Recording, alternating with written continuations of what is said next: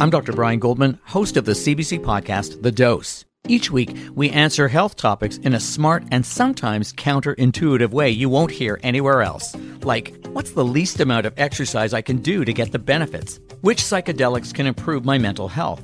And how can I check for cancer if I don't have a family doctor? Top experts help me bring you what you need to know in plain language in about 20 minutes. Find the dose on the CBC Listen app or wherever you get your podcasts. This is a CBC podcast.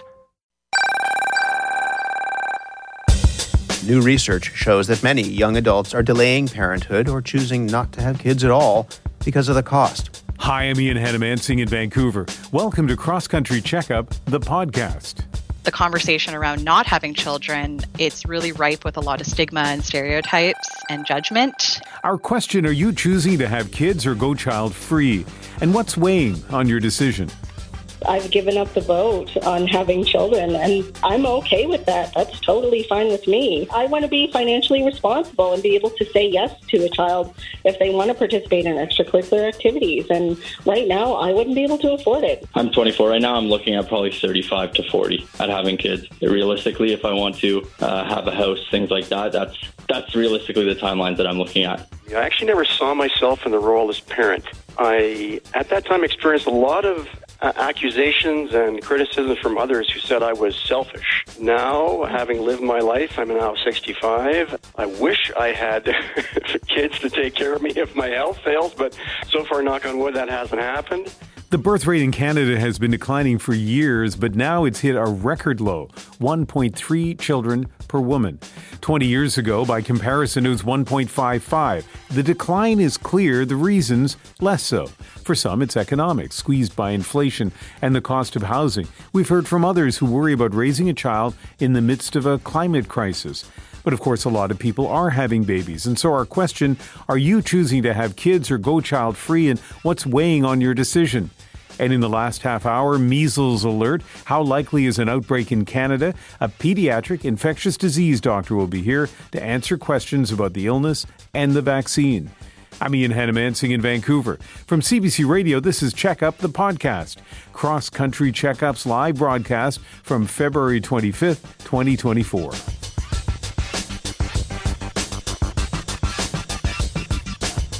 And a reminder, especially for those of you watching on CBC News Network, this program is live and it's a show you can take part in by calling the number and also by going to cbc.ca slash aircheck.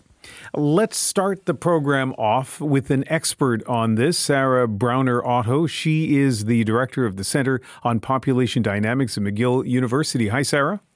Hi, how are you? I'm doing really well. Thank you very much for making some time for us on this uh, Sunday afternoon. The birth rate in Canada has been declining for a while, actually, all the way back to the, the 1960s. Broadly speaking, what's behind the trend? Well, I think there are two main things that you're seeing behind this trend. Early on, one of the major factors was actually women's increasing education. So, most of the time, when women and couples decide they want to have kids, they want to wait until they're stable, they're done with their own schooling, and they're in a, a kind of set, stable environment with women increasing, uh, going to university at increasing numbers, that pushed childbearing to happen later and later. And that was a big part of the story of the 1960s, 70s, and even into the 80s. Uh, more recently, I think we're seeing a lot more delay happening because of work, the transition from schooling into work. That's a harder transition to make now for a lot of people to feel uh, like they're really feeling secure and ready to raise a child. So, if people look at the graphs and they can Google uh, to find the Canadian uh, birth rate uh, rates and the numbers, uh, they see this steady decline and a few mm-hmm. little blips, you know, a little up, little down, and and a pretty sharp decline, relatively speaking, in the last couple of years. Uh, to what do you attribute that latest steeper decline? Well, the the most recent decline of just from 2021 to 2022 looks a little bit bigger than I think it really is because 2021 was uh, unusually high. We had this strange kind of shifting happening right around the pandemic, where in the very early stages of the pandemic, people decided to wait to start to try to get pregnant and to start to have kids. So that meant that uh, once the pandemic was a little bit farther along later on in 2020, they said, okay, maybe it's not so bad. We'll try to have kids now. But all those babies were then born in 2021. So 2021 was high, and then we went back down in 2022. But you can almost draw a continuing straight line from sort of uh, 2018 19 uh, down to 2022.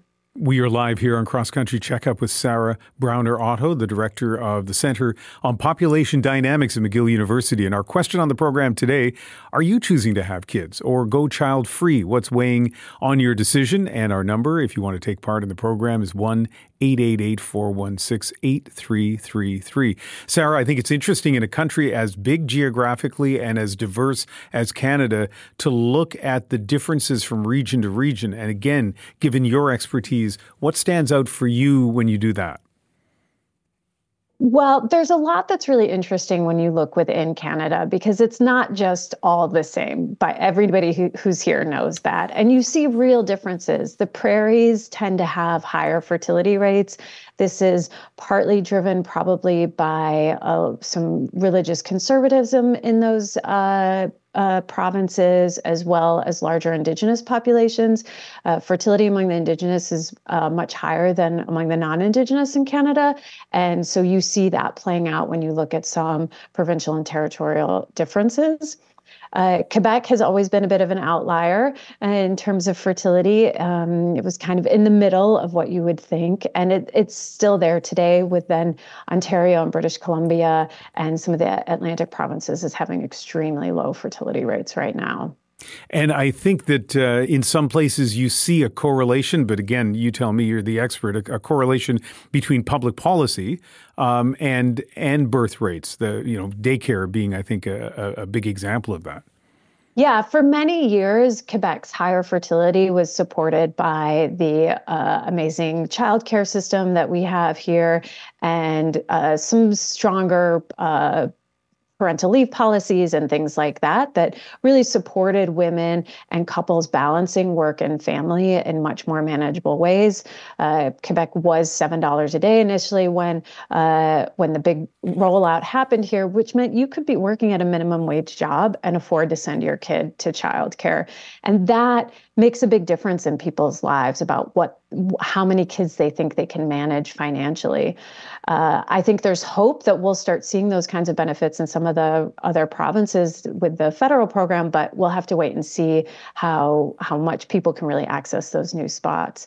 Then in the prairies, you uh, can see sort of a different policy response. Sometimes people will say that the tax system in Alberta uh, has been really pro family and supporting people um, having more take home pay to, to manage their childcare needs the way they see fit. You can see these two separate models happening here in Canada. Yeah, and I sure look forward to hearing from callers at 1 888 416 8333, and they can give us some insight uh, on, on their decisions to either have children or not have children.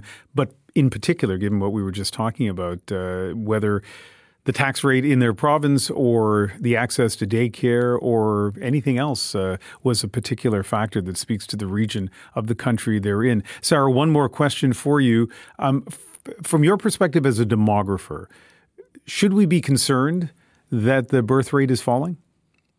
I think we should. I think we should be concerned, but I think we should be concerned for a reason that might be different than what some people think. Some people think we should be concerned because the population is going to start to decline in Canada, um, and we won't have enough people to support the elderly or fund pension systems. I think a, a, a it's a long time to wait um, to address those policy issues if you're going to wait for women to have enough kids to to support people uh, 50 years from now or 20 years from now. But I think we should be concerned about these low fertility rates because women are saying that they want to be having children. So if you the although fewer women um, say they want to have any children, it's not very many. Uh, the the decrease isn't very many. Sorry. So we're seeing most people say they want to have kids. Most people say they want to have two kids. And but they're not able to do that. So these low fertility rates are really showing that people aren't able to achieve what they want to achieve for families. And to me, that says there's something wrong with the systems that we have going on here that we want to address. Well, if I may, let me just focus on that for a moment so that I understand it. So there is data then that there's a gap between the aspirations that people have in terms of the number of kids they want to have and how many kids they're actually having? Yes. So across the board, when you ask people uh, how many children they want to have or what their ideal family size is, most people are going to say two or three are, are going to be the most common responses for Canada. It, for the data that we have, we don't have 2022 data on this, but until quite recently, uh, that's what we were seeing. But uh, what we're seeing is that people aren't feeling like they can act on that right away. So they're delaying their childbearing, and that means they're probably not going to be having those two or three kids because they're going to be waiting so long. That's really interesting. I love it yeah. on this program when I learn from experts things live on the air. Sarah, thank you very much. Thank you. Sarah Brauner-Otto is the director of the Center on Population Dynamics at McGill University in Montreal. Later in our program, we'll hear from a single mother of twins about why she decided to pursue parenthood on her own. And whether you've made up your mind or are still on the fence about having kids, we'd love to hear from you, especially if you're in that gap that Sarah just talked about, where you would like to have kids, but you've made a decision for economic reasons, likely, that uh, you're not going to or you're not going to have kids now. Our question Are you choosing to have kids or go child free? What's weighing on your decision? Our number on Cross Country Checkup is 1 888 416 8333. All right, social media reaction so far to the program. Kelly Walsh connected with us at cbc.ca slash aircheck. She said, I grew up in Newfoundland and as a first girl, I helped my mother with my sisters. I was eight when the last came along, and frankly, I did not enjoy the experience of young babies. Although, Kelly, you were just eight, sort of get that. Uh, through my adult life, I really felt like I had my kids and enough was enough. I hated diapers and crying. I'm now too old for, for children, and I'm happy with my decision. Ray Mason emailed us to say at an estimated $300,000 to raise a child, apparently a figure that uh, has been identified by Statistics Canada. How many couples can afford that? If the government wants to raise the birth rate, then there needs to be huge tax breaks to have a family. This should have been done 20 years ago. And Krista Zed uh, got in touch with us on X slash Twitter. My adult children dream of having kids, but they require stable income and housing first. It is a terrible disappointment for this generation. All right. Uh, 1 416 8333 is the number that Maria Watkinson called from Mississauga, Ontario. Hi, Maria. Hi. I see you are not just child free, but happily child free. Uh, explain why. Yes, very. So I might have a bit of a different perspective, but I have never wanted kids. Ever mm-hmm. since I was a kid, actually, I knew I didn't want kids. And the main reason for that was that I just knew I could never put myself through pregnancy, labor, childbirth, postpartum, breastfeeding. That is something I have always and will always never want to do. Mm-hmm. So when I was about 20, I realized, oh, wait, I don't have to do this. And it was such a relief. And ever since then, I've just been building more and more and more reasons. So for me, I don't want to have any part in actually having to create that child, but I've since realized so many more reasons why that whole lifestyle is just not for me as well. Okay, so there are at least two separate issues here. I think one is the physical rigors of uh, of being pregnant and giving birth and breastfeeding. So there are those things which you absolutely did not want to do, and of course you don't have to do them. And you were relieved when you personally kind of realized, hey, I, I don't have to do this. But then I think you touched at the end of your answer on a second thing, which is even beyond. Because I was going to ask you whether you know you would consider adoption, but it sounds like the physical part of of having a child is only part of the reason why you're happy not to have kids. So what's the other part? Exactly. That was my main reasons. But then once I decided that's not what I want to do, then I've also realized the whole lifestyle, all the time devoted, all the money devoted. I have other goals and aspirations in life. Like I would much rather be spending that time, that money, that energy on myself, my future husband, my life, it's just not something that I feel would be worth it for me. And I feel like I would end up regretting my decision. And you might not think that there are people who regret it. You can check out the Regretful Parents uh, community on Reddit. There are definitely parents who end up regretting it. And I would personally rather not regret having kids than have them and regret it.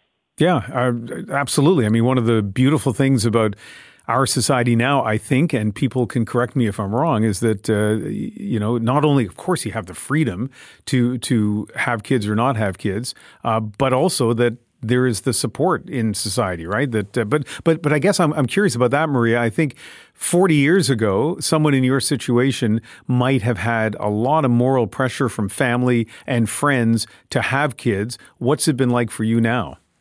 Yeah, absolutely. My parents, I'm sure they would have liked me to have kids, but I never got any pressure from my parents at all. I've actually had more pushback from friends because I'm happily, I'm proudly child free. I post memes about it on my social media and I am from a small town where all of my friends had kids young and most of them are single moms now. So I think a lot of people, they're, they're just not putting enough thought into it. They're not intentional enough with it. It just seems like sort of a social conditioning where that's just what you do. Yeah, a very interesting perspective, and I really appreciate you taking the time to share it with us, Maria. Thank you. Thank you. I think two things will come out of this program, or at least I hope they do. The first one is that people do have the freedom to make decisions. Women do have the freedom to make decisions, and they ought to be able to do that free of. Uh, of second uh, opinions and, and moral judgments from others. But on the other hand, um, these are complex decisions. And though Maria is absolutely certain of what she wants and what she doesn't want, I feel for other people there may not be as much certainty. And we'd love to hear about that. And so maybe you enthusiastically are having kids or had kids. Maybe you did and you look back at it and wonder about that decision. Whatever your decision and however you reach that decision, I look forward to hearing from you at 1 888 416 8333. I'm Ian Hanomansing, and we're live from CBC Vancouver on Cross Country Checkup on CBC Radio and News Network. Um, Mateo uh, Delima Teal is uh, in Calgary. Hi, Mateo. Hello, how are you? I'm doing well. You're 37 years old. You're married. Um, how do you feel about the idea of uh, having or not having kids? I'm really excited about it. Um, mm-hmm. I'm in a homosexual relationship, and I always thought that that was never going to be an option for me, especially being younger. Mm-hmm. And um, about five years ago, we started our journey, and we tried adoption, and it was taking really long time. Um, adoption rates um, have plummeted. Uh, we were going private; they were normally 120 a year. They dropped to below 20. Um, and we fortunately had somebody gift, um, uh, my sister-in-law gifted us her eggs. So we um, have the option of surrogacy, and that's a route that we wanted to go. Um, it's something that, like, I've always had a extra love in my heart for a little human or m- maybe multiple and always wanted um, to have that in my life. I always saw people getting married young, having children, doing the things. And for a lot of people, that isn't the path for them. Um, but it was something that is that going to be an option for me? And then um, I'm also in healthcare, and it's one of those things too that I'm seeing a lot of people in their later years as they reach 60s um, who don't have children, and they have to take a lot of accountability on their own. Um, they're saying like, I don't have children or anybody to look after me, so I have to um, take a big proactive approach with my health because I'm the only person to look after me. Mm-hmm. And they talk about some loneliness and they talk about how um, because some of their friends are dying and it's hard to make community and there's just there's not that default social community for that and that place to share love and um, with those people. So overall, I'm really excited for the process. I totally get why it's not people's thing, mm-hmm. um, but I'm really looking forward to it. And and what is it? I mean, there are a multitude of things, and you don't even have to know the answer to this because there's so much about having a child that uh, you know ends up being different than what you expect. But let me just ask you at this stage, uh, what is it about having kids that excites you? Um, a lot of things. Uh, I think so. I grew up with young parents, and one of the things that I'm identifying when I'm really excited about being a more of a mature parent I had the opportunity to heal the wounds that cut me before I bleed on other people. And I can really start thinking about things like philosophy and what do, how do I want to bring up a child and what sort of things do I want to expose them to and um, just what sort of opportunities um, can be given to them and um, uh, just that idea of shared wonder. Um, all the things that I maybe didn't have necessarily the opportunities growing up, and it's like, oh, I want to see that through somebody's eyes for the first time and when would be the best time to do that and um, just give a lot of just availability where there wasn't availability for me i think your child or children are going to be very lucky to have you as a dad mateo thank you very much for calling thank you have a wonderful day uh, let's talk to somebody who uh, is firmly in the camp of not wanting to have children. Carol Eugene Park is a 27 year old freelance journalist in Toronto. Hi, Carol. Hi. So, hi. so on. Hi. Uh, okay, we may have an echo there. Let's uh, let's see how the first answer goes. Um, what made you uh, decide, or on what basis did you decide you you don't want to have children? Ooh, Ian, you've got that's quite the question. I was a parentified child, and so immediately when I was younger, I recognized the the burden, uh, quite frankly, and the weight of having to care for my younger siblings. And that immediately set the tone for how I didn't want to uh, be a parent uh, and have kids of my own. Now you're still relatively young. Do you think you, you your view may change over time? No. I mean, when people ask me that, I like to ask them, you know, did you ever um, regret having kids? I mean, you know, I am young. I am 27, but for most of my life, I've always felt this way. And I'm quite stubborn and I feel like I've gotten to know myself quite well and and maybe I will, but at this point in my life, I really don't think I ever will. Mm-hmm. And and what about the reaction of uh, from your parents to your decision? um, my mom has come to terms with it, uh, but my dad has definitely had some struggles. Um, I remember when I was about uh, in high school uh, my mom had told me in confidence that uh, my dad was not happy that I didn't want kids, and he thought it was a reflection of their marriage and of the way that they raised me.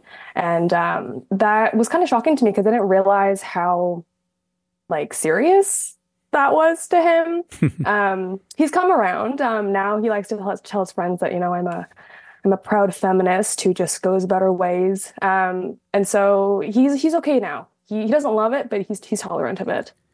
We're talking to Carol Eugene Park, a 27 year old freelance writer who lives in Toronto and has decided not to have children. Our question today on Cross Country Checkup Are you choosing to have kids or go child free? And on what basis have you made that decision? Our number 1 888 416 8333. Uh, Carol, tell me briefly about uh, an aunt you have uh, whose footsteps you may follow in. Yeah, so my idol, um, my aunt, she is a very successful musician uh, in South Korea, and for most of my life, uh, she never dated. She didn't have kids. She never really wanted to. That was quite mostly because she also had to take care of her five other siblings. Um, she was the first to go to university, and so when you know I learned realized that part of her success came with you know, not having a family to take care of of her own it kind of clicked for me that that might be a path that I could take. Because prior to that, you know, I'm a girl and um, I have to have kids of my own. I have to have a family. Um, but my dad, I think when I was younger, he said something that that was, you know, along the lines of, if you want to be single, you have to be successful, like your aunt. And that's when I was like, you know what? That might be a, kind of a problematic line today, but it worked for me, and it was it was something that made me feel a lot uh, better about the choice that I had made at that point. Yeah. Well, as with all the people we're talking to today, I really appreciate hearing your point of view, Carol. Thank you very much. Thanks for having me. Carol Eugene Park, a freelance journalist based in Toronto. In a few minutes, I'll be talking to a therapist who helps couples deal with the issue of whether to have kids or not. Our question today, are you choosing to have kids or go child free? We're hearing from a lot of people who are choosing to go child free, which is completely fine interested in hearing that point of view, but I, I, should point out as well, also eager to hear from those of you who chose to have kids, who are choosing to have kids, and especially if you're younger, what the thought process is with housing costs being so high, with inflation being such an issue. Or maybe you had kids a long time ago. And from that perspective, you look back at it and say, you know, this is, in these ways, it turned out uh, the way that I thought it would, and in other ways, it didn't. So, love to have that conversation with all of you at 1 888 416 8333 or go to cbc.ca slash aircheck. Susie Shimko is in Toronto. Hi, Susie. Hi, how are you? I'm good. Uh, I see here that you've made the decision not to have children. Uh, can you share with us why? So, um, I'm 48 years old currently, and I did want kids. Uh, I really did. Thought that that would happen. Um, but as I, like, I married a little bit later in life, mm-hmm. um, in my mid 30s and whatnot, and uh, yeah, it was just the cost of living. And as I started to hit 40, um, my husband and I, we had a conversation and we just made a decision that, you know, as I was hitting 40, at the age that we would be when we were ready, it didn't seem like we wanted to have teenagers when we're in our 60s, that it would be a lot of work. And, you know, uh, it's, it's very expensive. We were finally ready. And then we just felt like we were at the wrong stage of life to actually raise kids. And uh, yeah, also I have some pretty deep concerns about um, the environment and uh, social and political climate. And uh, I feel pretty terrible about what these kids are going to deal with moving forward, you know? Mm-hmm. So we're professionals who make a good living, but we're not from wealthy families. And uh, most of the people that we know that did have kids when we were coming up um, are from wealthy families, you know? So I feel like uh, there's a lot of economic factor there. You know, there's some call in shows where it's set up to be a debate between the host and the callers. We don't don't generally do that on Cross Country Checkup, and we're certainly sure. not we're certainly not doing it today. Like I I there's nothing for me to debate with anybody who's calling because we all make our decisions, and uh, and and especially on this topic, uh, we have the right to make our decisions. So all I have for you, uh, Susie, is some questions, and I, I think one of the things that's really interesting to me is if I remember correctly, there are at least three different um, issues going on here. First of mm-hmm. all, there was the assessment of affordability. Um, yes. Secondly, there was the age at which you and your husband would have been ready to have kids, and then you thought, mm-hmm. well, you know, when you do the math, uh, this age is not working out that well. And then you touched on something that I've heard before, and I, and I want to ask you about um, because I don't think we've talked about it on the program really so far, and that is the world that you would have bringing would have been bringing your children into. And yes. so, tell me a little bit more about how how that factored in your decision not to have kids. I'm very concerned about the uh, the environment and uh, climate change. Uh, I think that um, bringing kids into the world right now, where they're going to have to clean up basically what's been happening for several generations. Uh, the polar ice caps are melting. Uh, it, it's just it seems like a real recipe for disaster. And uh, these these poor kids that are coming up, they're going to have to deal with it, and it doesn't seem fair, you know. Mm-hmm. So, and so, any regret on your part about uh, not having kids? Oh yeah, of course. I I wanted kids. I I love kids, um, and I I do have a stepson. My my um, my husband had a relationship prior to us, and he's he's an adult now, and I feel good about that, and I love him dearly. But at the end of the day, like I wanted to have kids of my own, but we chose not to. So it is so uh, admirable, so fantastic that you would pick up the phone and give us a call to have a conversation like this, Susie. Thank you very much. Thank you. This is Cross Country Checkup. I'm Ian Hanomansing. We're live from Vancouver. You choosing to have kids or go child free? And what weighed uh, or continues to weigh on your mind as you make that decision? I was also thinking, like, in terms of disclosure, should I disclose my family situation? I guess so. I, uh, my wife and I have a couple of sons. Uh, they're adults now. I don't think we ever had much of a conversation about are we going to have kids? How many are we going to have? When are we going to have them? We ended up having kids shortly after we were married um, and uh, became the focus of our lives. And it was fantastic, but it doesn't have to be the focus of your life uh, and it doesn't have to be fantastic. You absolutely can call and let us know uh, how you feel about the idea of having kids or not having kids. Our next caller is in the Kootenays in British Columbia, Douglas Bonet or Bonet, I think. Douglas, how do you pronounce your last name? Uh, Bonnet will do, but it gets yeah. wrong all the time. No worries, Ian. Well, well, you so is Bonnet the way you'd like it, eh, the way it's supposed to be pronounced? Yes. Okay, fantastic. We will do that from here on in. Um, and so, uh, what's your situation in terms of uh, kids?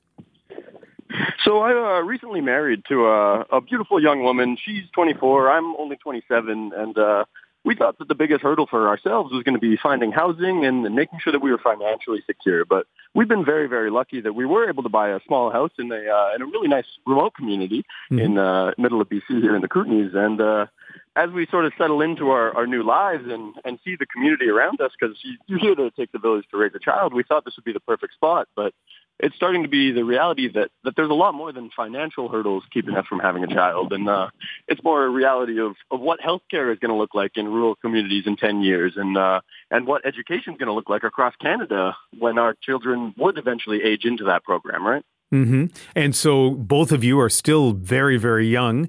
Um, have you made up your mind about whether to have kids or not, or are you still thinking about it?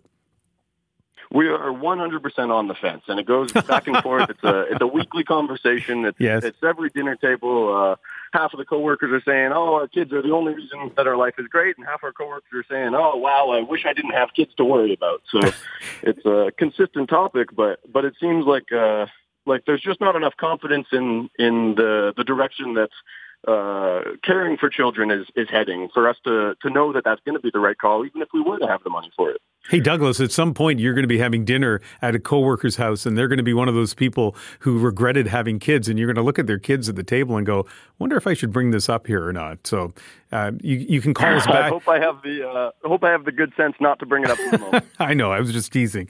Um, and so you you you you canvass the opinions of your coworkers. You are 100 percent you and your wife 100 percent on the fence right now about whether to have kids. It is a big decision, and there's so many unknowns there. What about family? Have they weighed in at all on this?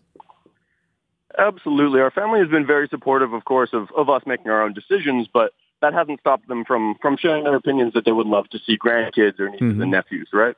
Yeah. Um, so it's it is very difficult because we're we're looking at, at balancing the budget and and our finances, thinking, okay, we we are able to have kids, and and that is something that we thought we wanted, but but there's still a few things uh, specifically to do with uh, climate change action and uh, education policy. I think I already mentioned healthcare. It's a, mm-hmm. it's a very questionable. We're all living in, in a moment that, that is unsure, right? There's a lot of global uh, global insecurities uh, towards food and and health. Uh, I guess there's wars going on, so so it's a very difficult time to make such a big decision, and and we're not feeling necessarily like the government is supporting our perspective on this, right? There's a lot of talk about uh, whether whether it's affordable to have kids, but there's not a lot of talk about about whether it's uh, something that you socially should be doing, or if the energy that, that my wife and I have is, is maybe better put towards community programs or or helping other people find childcare because we hear so much about it.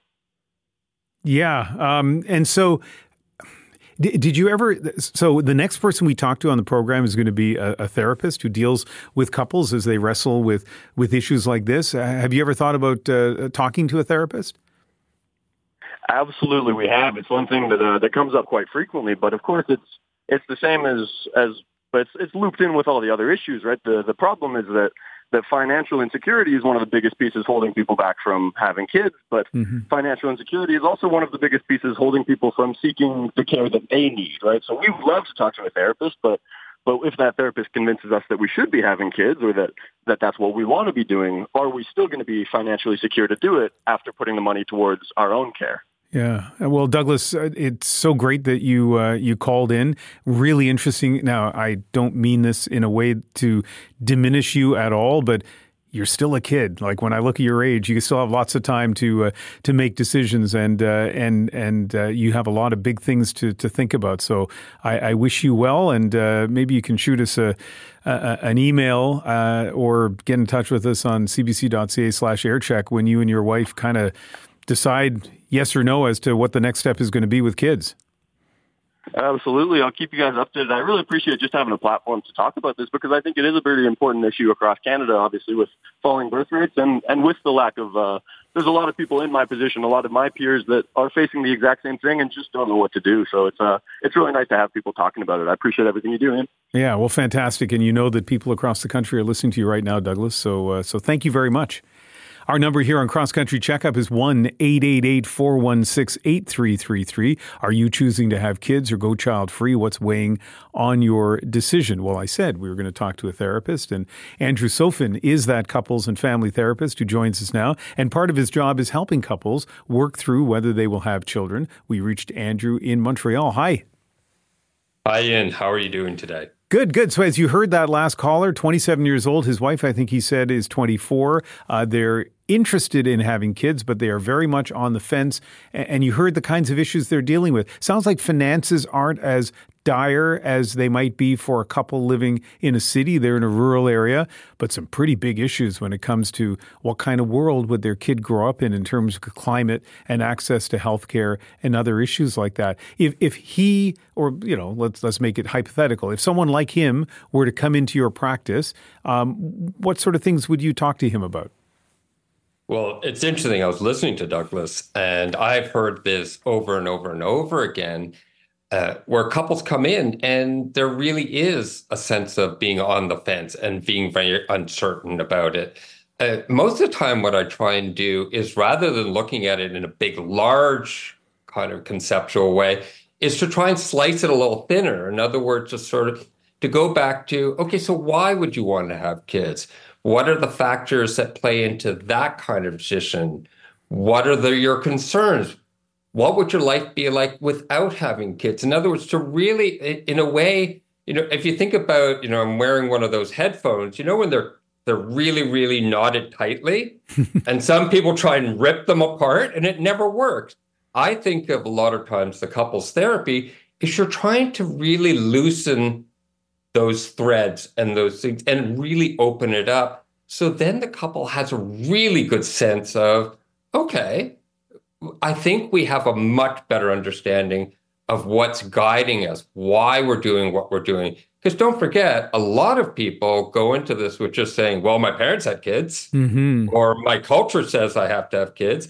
Many women have grown up with, you know, since childhood of being expected to have children and never ever examine the issue.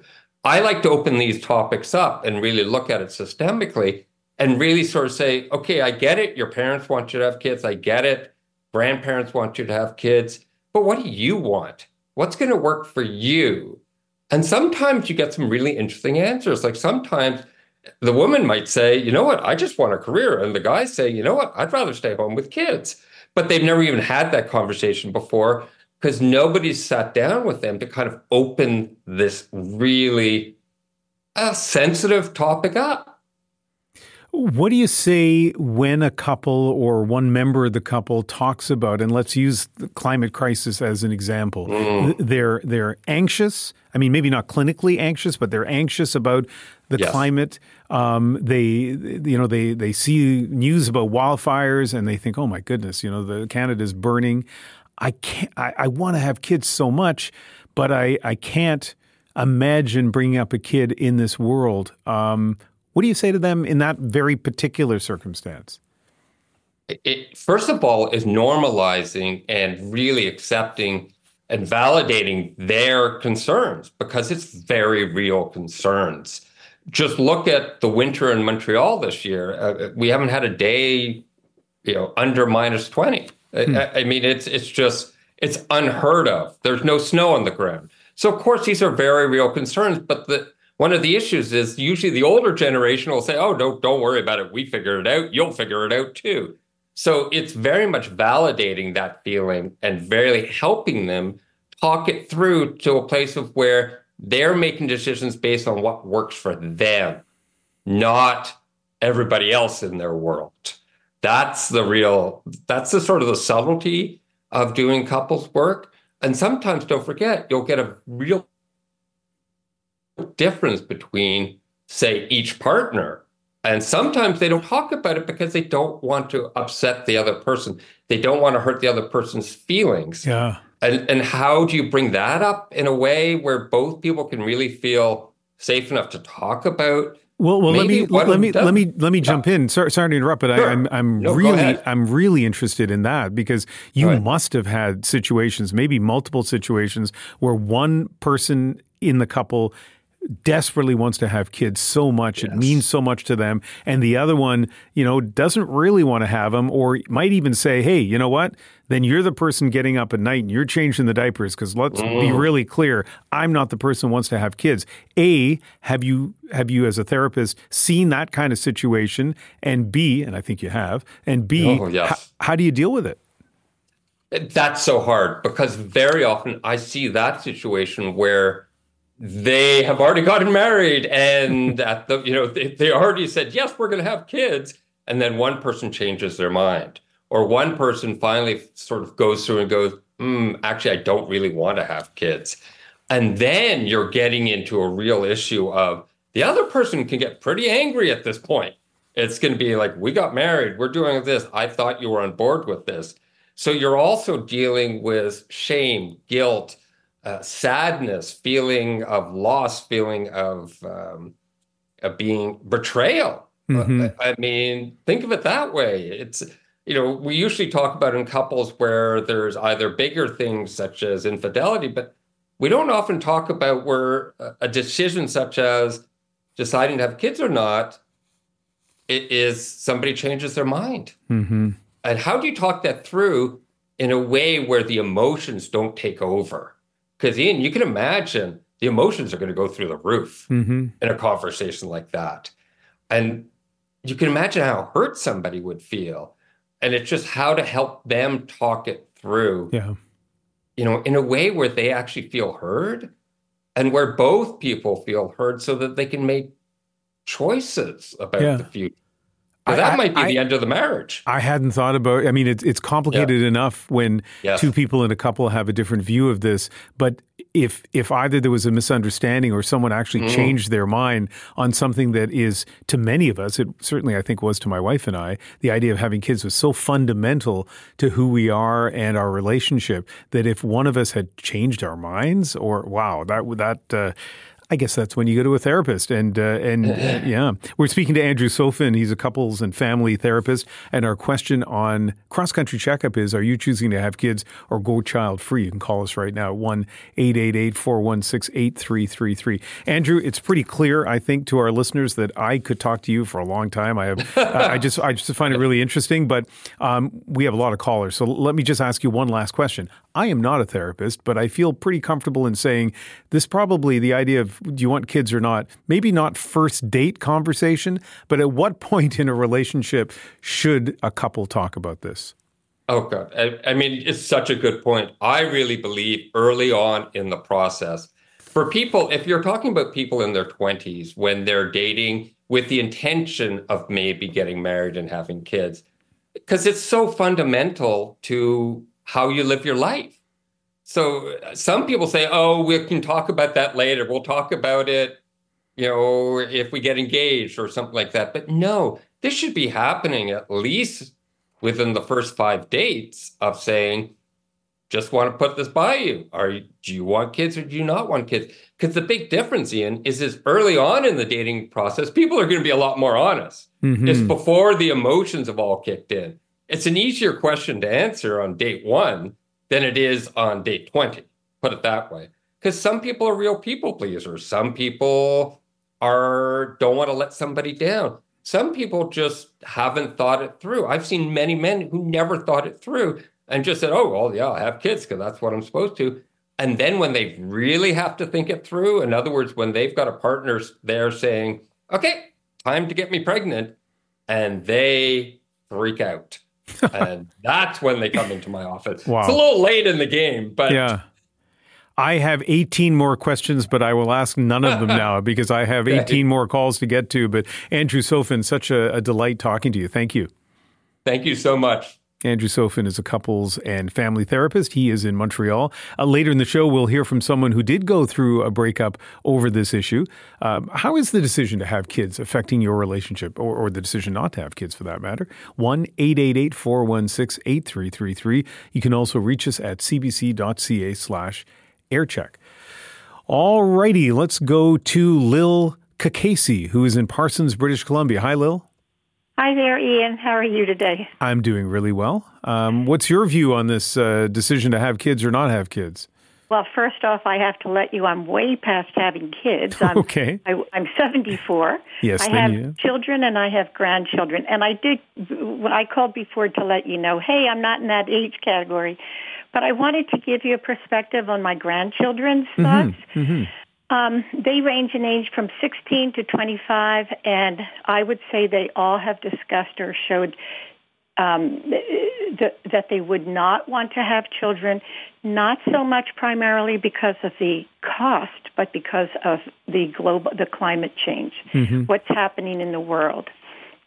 When you hear about, like we live in BC, lots of fires out here, but you know there's also now water shortages and just what's happening to the planet. It's really freaking a lot of people out. Not they're not just young kids. It's it's everyone. Mhm. So and, there, and there are two. there- BC. it's what's happening globally. you Yeah. know? So there are two parts to that, Lil. Like so so first of all, there is being anxious about those things and, and feeling like that's not the environment you want, so to speak, that you want to bring your kids up in. So so there's that. Then the second one is is is that um, a legitimate you know that's not even the right way. Legitimate is not the right word but but should that be a reason not to have a kid? Ultimately parents or, or young people decide the answer to that. But as a 74 year old grandmother um, right. how would you answer that question? In other words would you say to your grandkids listen i understand you're anxious but maybe you might want to consider having kids for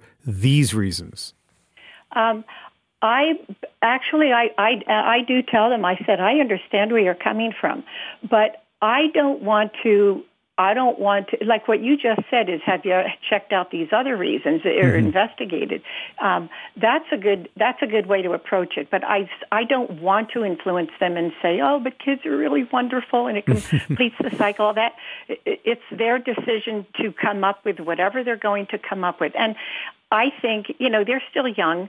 Um, the, the oldest is 25, um, but the, the older ones, you know, actually all of them are could be subject to change. We all Mhm. change, right? And I think as they get a little bit older, more years under their belt, I think they will explore that. But you know, that's it. That's an interesting thought. I would perhaps next time we're talking about it, throw it out and say, ask them point blank. Well, what, how, what are your thoughts about having children? Mhm. But I know at this point, um, at this point, they're really they're just so turned off by it Mhm. because of what's uh, because of, everything that's going on globally. you know And like i'm sorry go ahead No, go ahead. Sorry. Well, I was going to say, like you know, I, I I haven't thought it out as as deeply, I guess, as they have. I Yeah. I've just always felt that.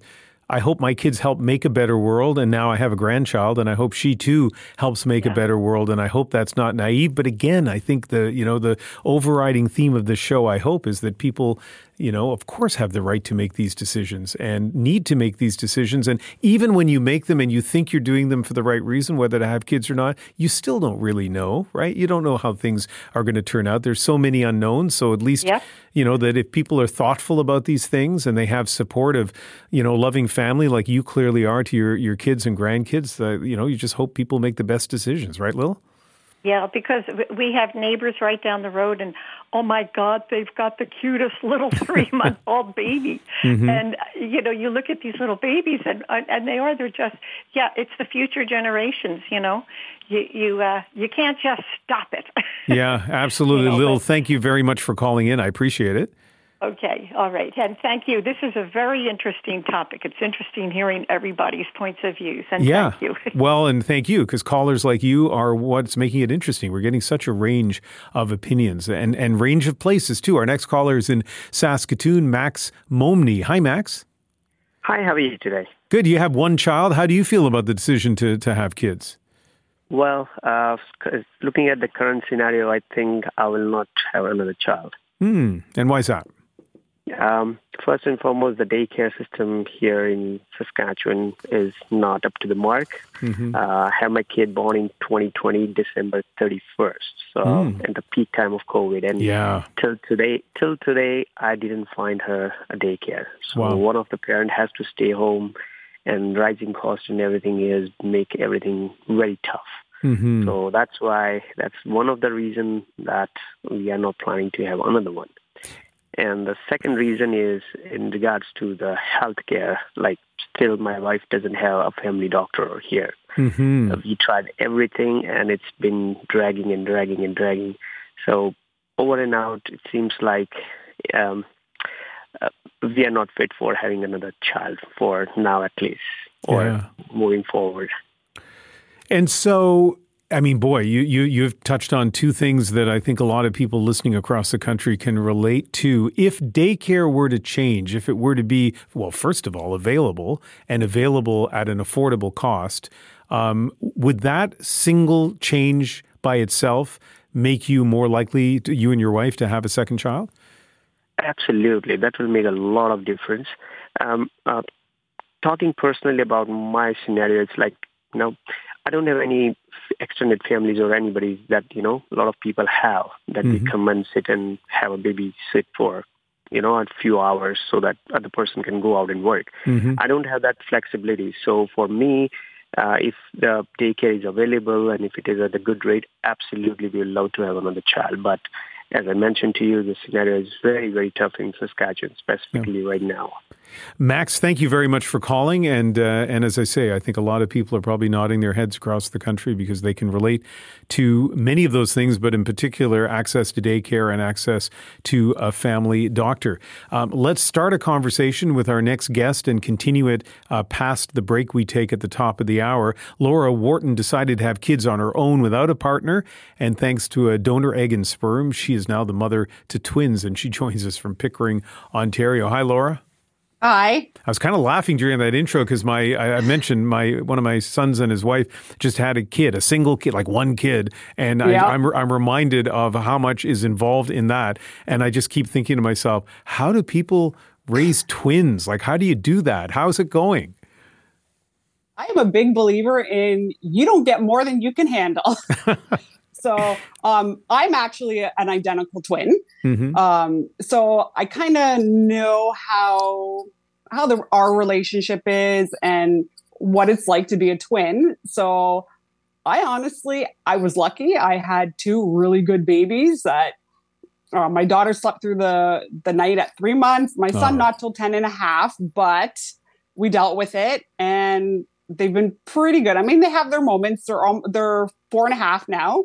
So I love watching their bond and I just took it moment by moment, to be honest, some nights. And um, I actually live with my twin sister. So Mm-hmm. uh, there would be nights where if I was really exhausted, she'd be like, okay, you sleep. I'll get up with whoever wakes up and I'll deal with them at night. But Wow. so I had that support system, even though it wasn't a traditional partner. Mhm, mhm. I still had another adult in my home Yeah. to help me out when I was overwhelmed.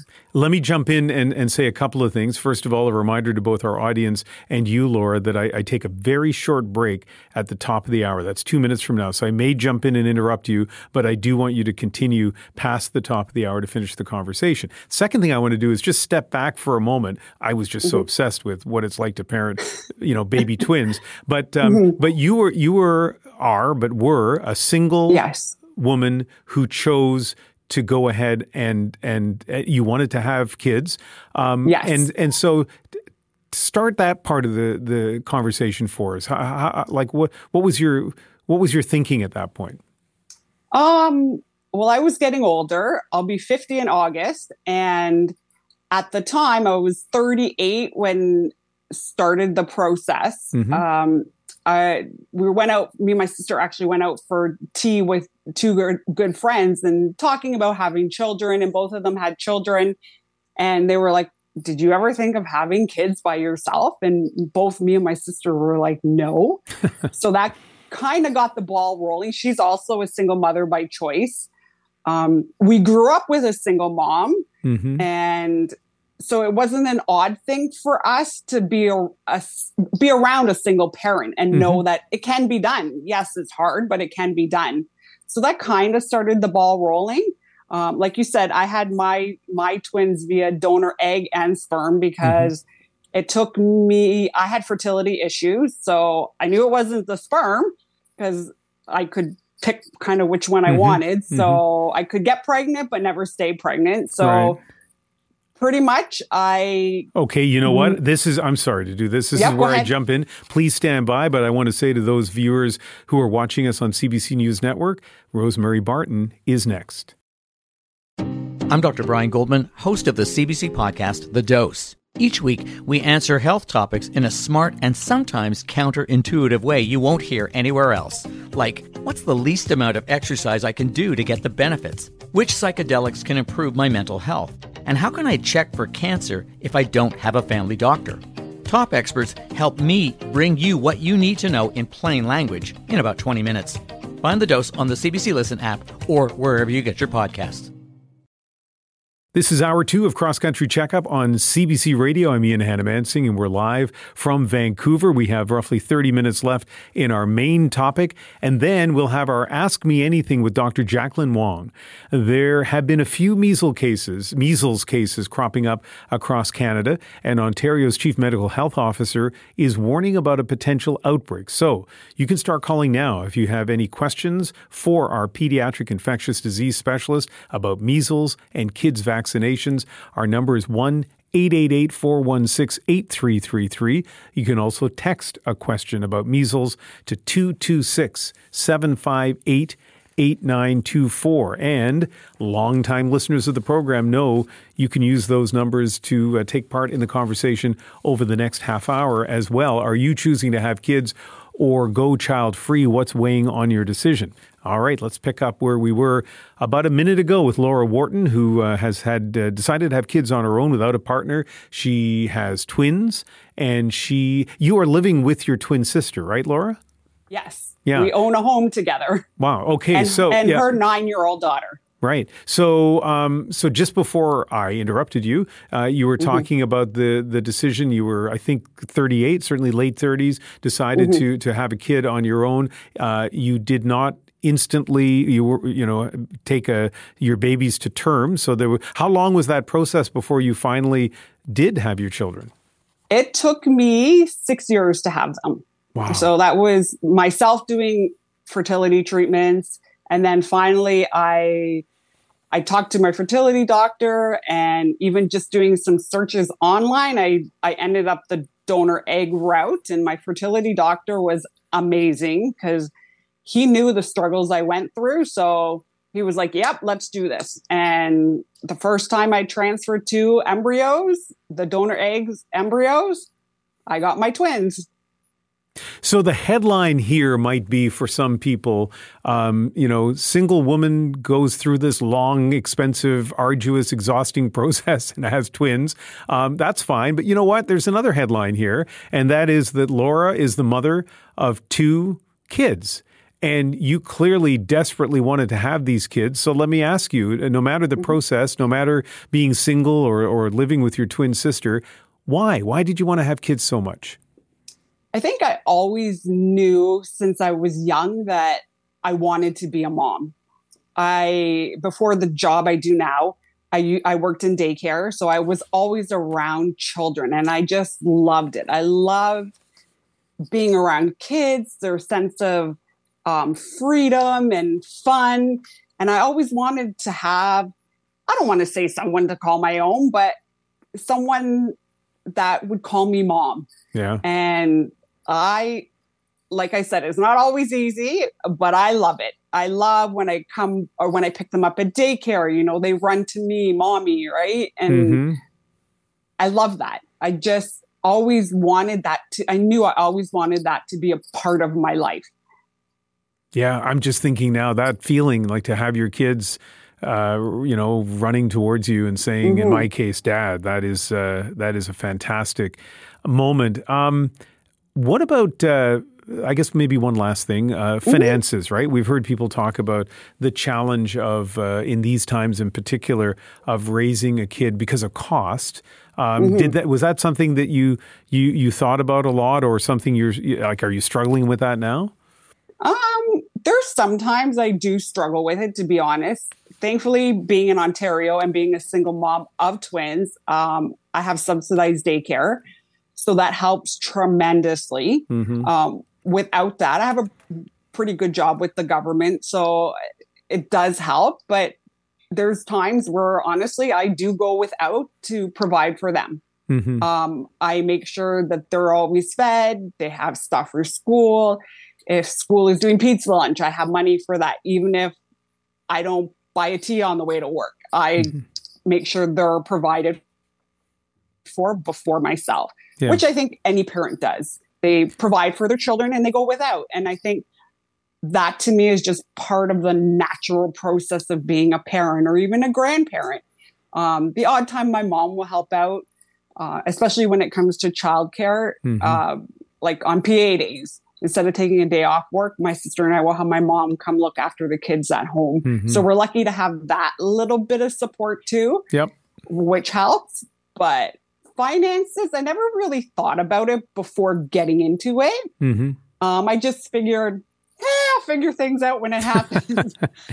yeah, well, this is one of the the really interesting things about this program is to hear all these perspectives from people, uh, you know, as young as sixteen. The the grandmother mm-hmm. who called, uh, you know, her grandkids range in age, I think, uh, from sixteen to twenty five. They have, mm-hmm. you know, even at that young age, real really big thoughts about you know like can they would they want to raise a kid in these times? Mm-hmm. and then and then there's your view of like Let, us do it. Let's do it and see right. how it works out. And uh, and it sounds pretty clearly no regrets. And as I've said many times in this program all of these points of view are absolutely legitimate and uh, and and really interesting to hear. Thank you very much Laura.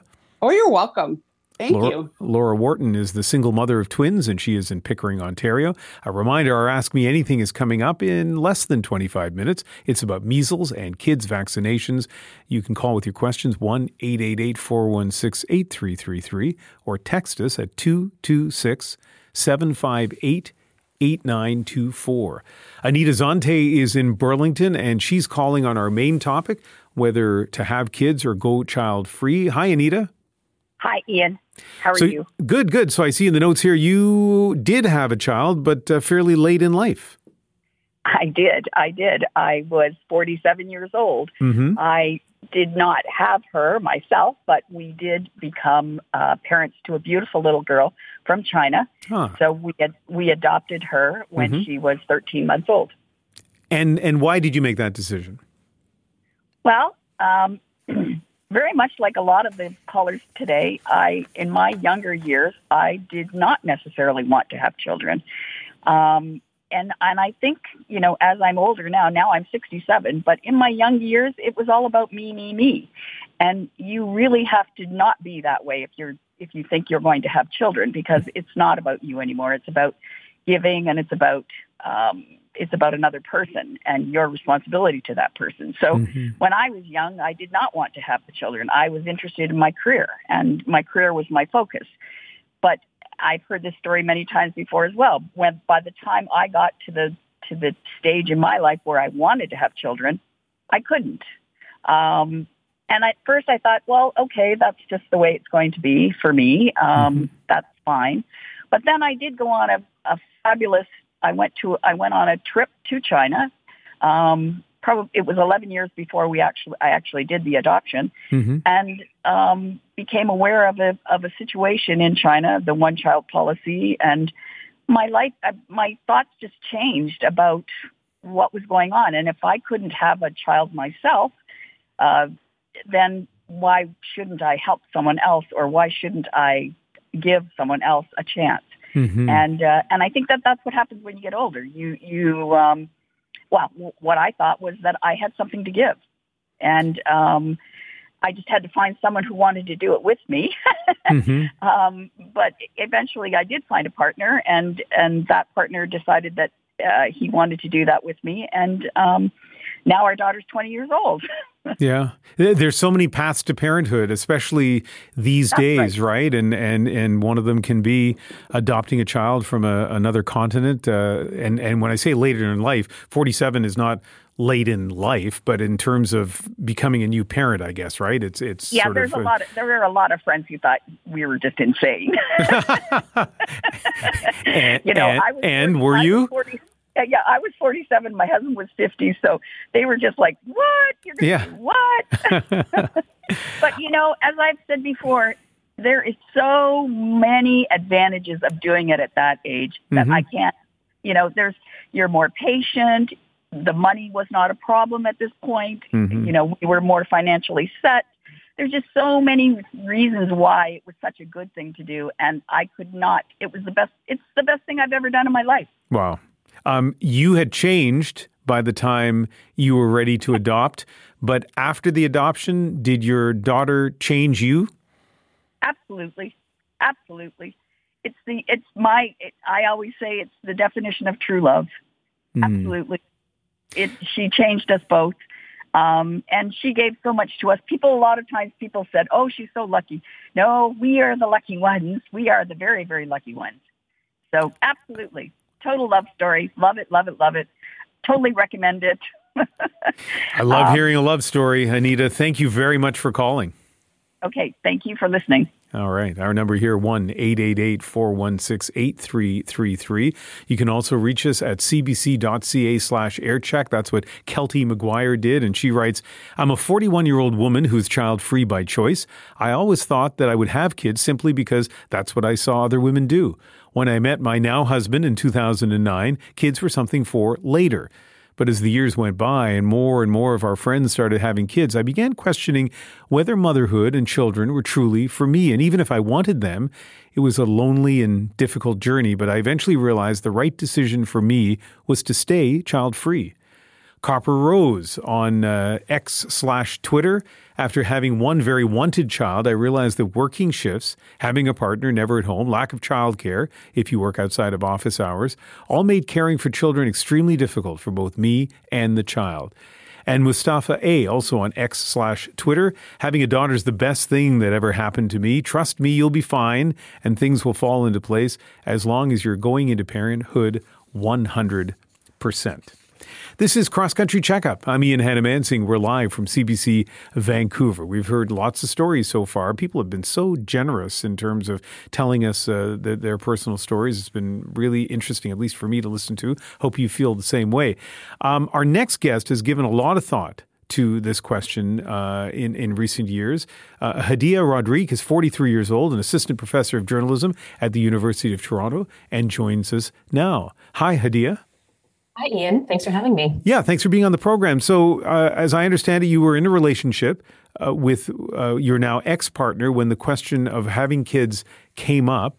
Um, what were the, if I may ask, were the, were the main points of tension? Well, my ex was really the first person I'd met, I think, like 16 years that I'd considered having a kid with. Mm-hmm. And so, you know, he was smart, successful, and nice and cute and healthy and did his share of the household chores. And, you know, on paper, he looked like the straight cis male feminist jackpot. so I really had to think about whether or not this was something I actually did want. And I wrote a series of articles um, for today's Parents, a Globe and Mail, about you know whether or not I wanted to be a mother to a black child in a black world, some of my fears about equitable parenting. Um, so you know, my partner wanted a child. And I'm sorry, you know what? I should just jump in. It occurred to me for those people who are listening on the radio, um, you, you are black, right? So uh, just as they hear you talk about your considerations, uh, so that they're not too startled, um, you you have these considerations as a black child. Anyway, sorry to interrupt. Um, so, you know, I was afraid for my future kids. We moved in together just after the murder of George Floyd. You know, it's t- it's tough being a black child in this world. I was also afraid for my health. Um, you know, I would bear some physical impacts of pregnancy as an older black pregnant person. Black women often experience racial trauma in the birthing process.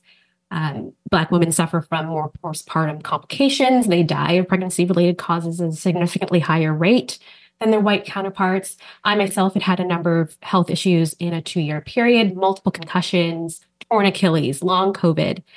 And there was a part of me that just didn't want to be sick again. And I thought that if I was pregnant, I was setting myself up to be sick. Mm-hmm. And then finally, I knew that parenthood would be much harder for me than my partner as a woman, as a Black woman.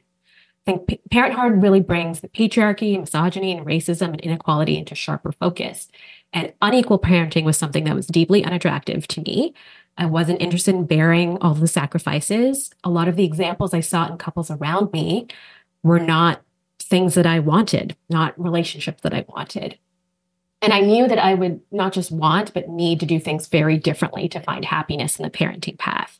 And to fight the very common imbalance between parents in cisgender and heterosexual relationships, you have to be very intentional. That requires doing things differently, a lot of active, ongoing work, work on both of our parts. And so I knew if I was going to do this, it really had to be with someone who's going to be ready to face those challenges head on with me, actively, proactively leaning into anti racist and equal parenting and showing me that they were ready.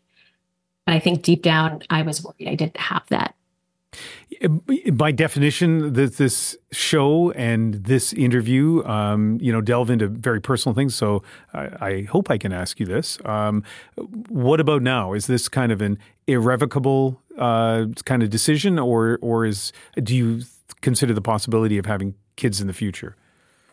I mean, I think for me to have kids, I would need to have someone who sees my concerns, who tries to understand and empathize with them, and who has deep curiosity, care, and compassion around them, and is proactively doing things to assure me we could get through them together. So, you know, if I have health concerns, looking up and becoming familiar with the health challenges faced by Black pregnant women, putting together a black a list of black OBGYNs or doulas. Like my grandmother had my father when she was 45. So it's not out of the realm of possibility that could, this could still happen.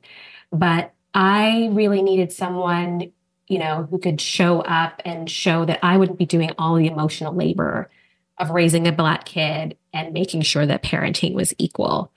And I think if I had those things, that would have given me the confidence that, you know, I had the person that I needed to have the right relationship to bring a Black child into this world in an equal partnership. Yeah. And I think that, you know, deep down, I think if I, I think if I had these things, I might still come to the conclusion that I didn't want a kid. But I think it's hard to come to the conclusion that you do want these things without without those realities. Mm-hmm. Boy, that is a lot to uh, to think about, but you're clearly somebody who thinks about a lot of these issues. Um, I think at one point you used the tense, you know, I would have done this if this had happened. So it sounds like you've kind of made your decision. Although, as you point out, is it your grandmother who had a child at 45? Um, so, so technically there's time, but there are a lot of big issues to resolve in that remaining time. Yeah, I mean, I think these issues would also apply if I wanted to adopt a child. Mm-hmm. Uh, you know, I think generally you know, I'm I'm sad that my partner that I felt that my partner didn't give me those demonstrations that I needed. I'm mad at myself for not being more upfront about those things. But at the same time, I think, you know, sometimes I think the right person to have kids with would have been able to read my articles and listen to me and my concerns and realize that this was what I needed. This is what, you know, I needed to mm-hmm. be proactive shown. But I I also understand, you know, I'm mad at the patriarchy and the whole system and how it treats mothers, how it treats women, how it treats Black people, that the things I would need are seen as so rare or hard to obtain, even from a good person who means well. Mm-hmm. And I think if society was built better, the things that I feared would not have been things to be fearful of. I think a lot of men come from parenthood from this position of privilege not having to worry about the impact of pregnancy on their health, not having to worry about the impact on its career. And so to them, the decision to be a parent is a much simpler, rosier calculus. Mm-hmm. It's not supposed to involve any work or deep thinking or emotional labor. You know, it's it's supposed to be a purely emotional decision. Either you want a kid or you don't. Hadiya, thank you very much for not only speaking with us, but speaking so candidly. I appreciate it. You're welcome. Thank you. Hadiya Roderique is a professor of journalism, assistant professor of journalism at the University of Toronto. Coming up, our AMA with Dr. Jacqueline Wong about measles and vaccinations. You can call if you have questions for her. You can call right now, 1 888 416 8333, or send your AMA questions to cbc.ca slash aircheck. That's going to start in about 12 minutes' time, but still more time to uh, hear some voices on the decision to have kids or not have kids. Susan Camposilvan is in Hamilton. Hi, Susan. Hi, hi, Ian. Thank you for taking my call. Thank you for calling. What's uh, what's your view on our topic this week? Uh, yeah, it's a little bit different in a way. I'm a 66 year old grandmother. Um, I look after my granddaughter who's eight years old. I've been doing it for eight years. My daughter um, had her child, who whom I look after. I'm sorry, I'm all over the place here. No, it's okay. Not at all. Not at all. yes, my my daughter, who's now 41, Mm-hmm. um, she had uh, my granddaughter, whom I'm looking after, Mm-hmm. and uh, things weren't working out between the three of us. I'm separated, and it was the three of us living together. And like I Mhm. said, my granddaughter is eight, and um, I decided to become her kinship caregiver, which is something that happens when things are not working out, and she uh, lives in my home. And anyway, the topic I kind of wanted to touch on was that I just feel like uh, it's okay for um, I feel it's great if a woman wants to have a child, but I think they have to have these necessities such as shelter and finances. Mhm. Um, it- it's nice to have a partner, husband, wife, you know, whatever situation you're in. But I think those things are so necessary. And there are so many, I've been trying to get research and, and there's no support groups for grandparents that raise their grandchildren. Um, there really isn't next to nothing. And I, I think it would be a fantastic topic to bring up on cross country checkup or um, any other part of CBC radio. Mm-hmm. Um, yeah, so that's that's where uh, my daughter unfortunately got pregnant again, and you know she she had lost her job, she had no place to live, and I'm 66. I, I Mhm. can't I can't deal looking with looking after an eight year old and then two twin babies, and so she put the babies up for adoption, Mm. and which was the right decision to Yeah. make, but. All around, it's just it, it's very difficult uh, Yeah. for her. Yeah, yeah. I mean, it's all so complicated. And again, we're dealing with something which is so personal, though you have very kindly called us. Susan, if I may, let me ask you what is it like for you to raise such a young granddaughter by yourself? Uh, it, it's been hard in the past. Uh, she's she has you know issues with. Um, she sees her mom sometimes, and she's with me, and um, the financial part sometimes can be difficult, but. I think it's just because of my age, and I, I had three children, and my daughter is the oldest. She's the one that had uh, my granddaughter, Mhm. and um, I, I think it's a, it's a challenge physically, and uh, you know many times mentally as well, because Mhm. it, it, it can be. Uh, it can it can be stressful, but it, you know I love her. I wouldn't I wouldn't change anything because uh, uh, like I said, it's almost been five years, but uh, it's uh, and there's a large percentage of Canadians that are grandparents that range from 55 up to 70 years old, Yep. and they are raising their grandchildren. And um, like I said, there's really there's really no support groups out there. Yeah, I, But, I, I, I've noted your name uh, and your contact information. I think you're absolutely right. It's a, you know, whether it's a topic for us as you suggested or a topic for another program on CBC, it is definitely worth Mhm. looking into. And and when we do kind of step forward with that, we'll definitely get back in touch with you, Susan. Thank you very much. That would be great. Thank you so much, Ian. The show is wonderful. Fantastic. Thank you. Let's go to Ottawa now. Sophie Rowe has uh, called us up. Hi, Sophie. Hi, Ian. It's a pleasure. Yeah, it's really nice to have you on the program. You have a four month old. How's that going? Yes, thank you. Yeah, he's actually going to be uh, five months tomorrow. Oh, um, it's nice. going great. He's a, a beautiful, healthy little boy. Nice. And um, and I see you, you've told our, our producers that uh, your age, 37. So uh, as you've described it, I think you, you decided to have your kids a little later in life. Why? Yeah, um, actually, it took a, quite a bit of planning. I think it was almost five years in the pl- in, in, in the works. Um, you know, I really wanted to make sure that my partner and I were financially stable. We were able to buy our house. That I was, you know, in a good career stride with work. Um, and by the time everything came together, including our budget, including daycare, um, yeah, we just I turned that age, and that's when we decided it was the right time. And so we're in a good situation now. Um, and honestly, after having uh, this little boy, I would love to have more children. Um, Mhm. It's such a joy. He's he's wonderful, um, but I only really planned for one. so um, yeah, we're kind of in a situation now where we have to decide fairly quickly if we're going to have a second because you know there is a you know woman's fertility uh, window that you know unfortunately can be quite short. mm-hmm. um, you know, I think about how differently we look at parental ages, if that's the way to describe it, from generation to generation. Again, like when I was a kid, uh, I knew a lot of people who who got had their kids in their early twenties, and then a few people in their thirties. And now, like you know, I, I, work with people who have kids in their late thirties, early forties, and no one thinks twice about it. Um, you, you, mentioned you're 37 with a, an almost five month old, and would love to have another kid. Do you? D- does you know, how do you feel about the age you are now, uh, growing and and having a potentially growing family?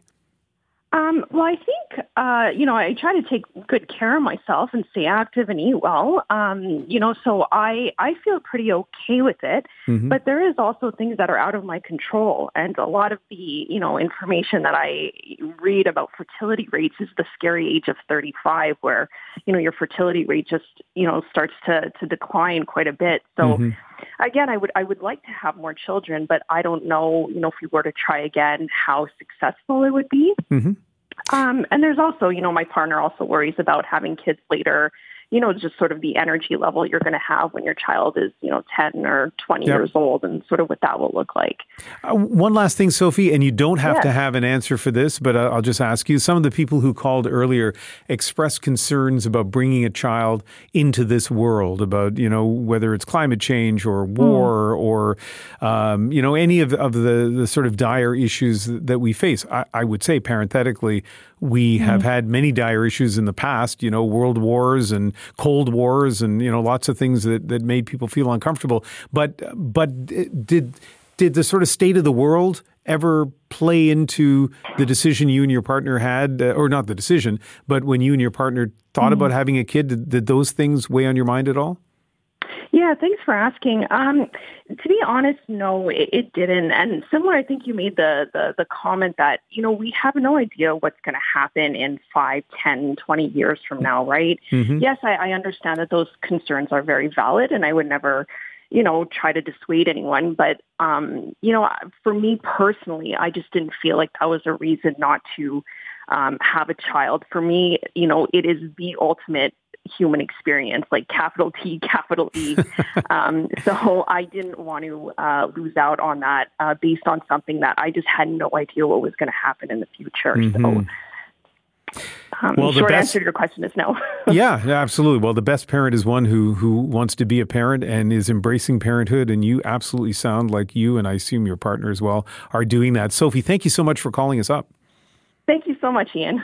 Bye now. One, one, last call before our Ask Me Anything, which is going to be about measles. We have a pediatric infectious disease specialist uh, who is standing by to answer your questions about the vaccine, about the illness.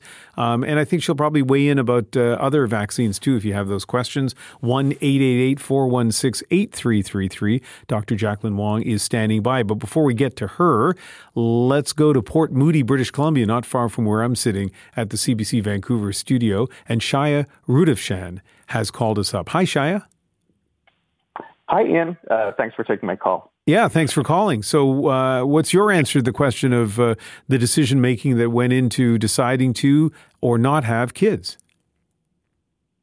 Uh, well, I think my wife and I, kind of uh, listening to all the stories uh, on your show so far, we we probably went through a lot of the same things um, other people called in went through. My wife, uh, when we met, was 33. I was 36.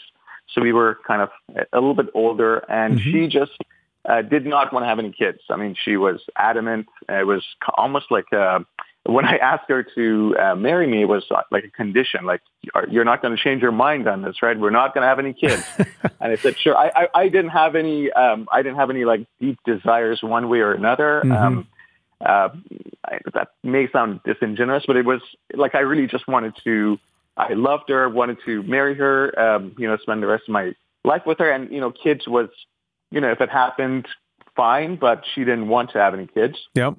After we got married, though, um, after like a year had passed, uh, my a younger brother had a son, uh, her a younger sister had a, a son, and a whole bunch of our friends started having uh, children or uh, becoming pregnant. Mm-hmm. And um, I think that, you know, that along with, you know, just kind of looking at this and bonding with these kids and seeing what life would be like with a child, just naturally, um, she, she changed her mind. She said, you know, we're uh, kind of at the end of the, of the stage where we could have uh, our own kids. And Mm-hmm. uh, we decided to uh, try. And um, luckily enough, after, you know, a year or so, um, we we had our son. Um, it's been, you know, it, it's kind of funny once he arrived and you kind of hold your son, uh, your child, and you bond with him.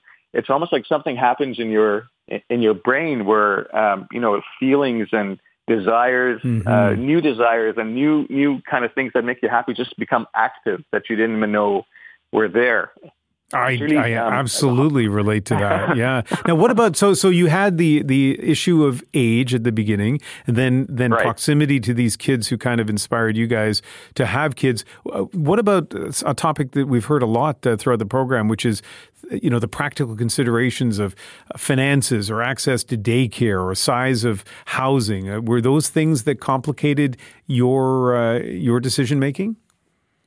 Um, yes, uh, they were big considerations. Uh, We were, I mean, I think if anything, it pushed us both to try harder, um, you know, to uh, look for career paths that would allow us to have um, uh, children and to be able to, well, a child, we're not, we're, we're- to, to be able to kind of uh, produ- provide that financial security. We had been saving up for a purchase of a home even before we decided to have a child. But I think our, our target was like some an apartment in downtown Vancouver, something like that. And uh, once we knew we were having a kid, it it changed, and we we we kind of uh, went for um, you know our our desire was to then have a house uh, further Mhm. out uh, from the city uh, Yep. in Port Moody. So yeah, it, it it was a consideration. I think the daycare cost wasn't that much of a Mhm. of a problem, but just the sort of totality of, of the Yeah. costs that were going to be associated with this um, was a big factor. But we, Super. like I said, tried harder. Super interesting. Thank you very much for calling. Thank you. Thanks, Ian. It's time for Ask Me Anything about measles and kids' vaccinations.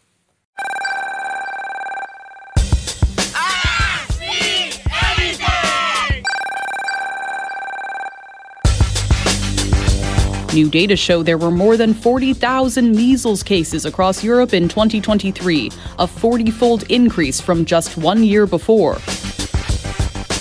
That's the warning from medical experts who say Canadians can expect to see outbreaks of measles after an explosion of cases in Europe.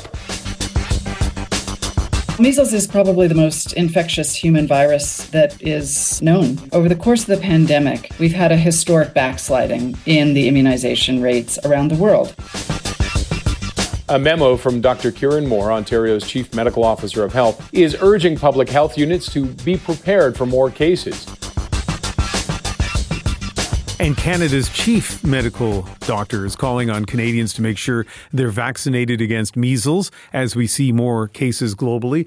The advice following similar statements from provincial health authorities in Ontario and Manitoba warning of potential outbreaks. According to the WHO, more than 42,000 measles cases were reported across Europe last year. As of today, there's six confirmed cases in Canada, including a Toronto infant who was hospitalized. Now, most of these cases involve unvaccinated or under-vaccinated children who traveled abroad.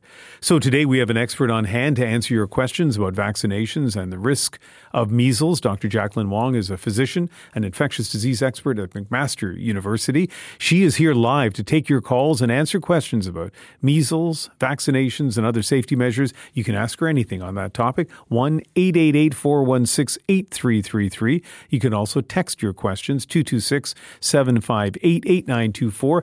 Dr. Dr. Wong, thanks for joining us again. Hi, Ian. It's nice to be here. Thanks for having me. Um, I know that uh, our producer asked if you're getting many questions from parents, and, and I think in your answer to her, you were saying, well, maybe not so much parents right now, but certainly lots of interest from the media. It sounds like this is a, a, a big issue in, in Southern Ontario right now. Yeah, it certainly is. I think, as as you alluded to, the number of cases that are active in Canada has taken a little uptick from you know even just a few days ago. Yeah. Um, and with how much uh, media coverage there's been, it's only a matter of time before we start getting a lot of questions from families yeah. and from colleagues. Dr. Wong, I'm going to jump in and uh, and we're going to disconnect our line to you because uh, we're having a bit of a technical problem. So our control room is going to disconnect and reconnect with Dr. Jacqueline Wong. And while we do that, I'll just uh, let those of you who are listening on CBC Radio that uh, we are doing our Ask Me Anything about measles. That uh, there are uh, a few cases that have been recorded in Canada, and there have been warnings from, among others, the chief medical health officer in the province of Ontario at the possibility of an outbreak. And and not to put words in Dr. Wong's mouth, she is the expert. But as we are waiting to reconnect with her, I'll tell you that uh, measles is a highly infectious disease. I can remember here in British Columbia uh, maybe a year ago, there was a warning from public health authorities that somebody had been on the SkyTrain, uh, part of our public transit system, um, and if you were on the Canada line between four and five o'clock on a certain day, you may have been exposed to measles. That is how infectious it is. That in a place over a period of time, just being in that, in this case, uh, car on the SkyTrain could expose you to the disease. And if your immunity is down, if you're not immunized properly, you have a pretty high risk of getting it. Uh, let me check in with our control room and uh, find out if we have Dr. Wong back on the line. Okay, we're still uh, working on that. And so I'll also remind those of you who are listening that uh, according to the World Health Organization, 42,000 measles cases were reported across Europe last year, with six confirmed cases in Canada. Dr. Jacqueline Wong is back on the line. Dr. Wong, let's see how you sound now. Um, maybe you can tell us uh, about uh, whether you've seen any cases at all uh, in your practice in Hamilton. Hi again. Sorry about the technical difficulties. No problem.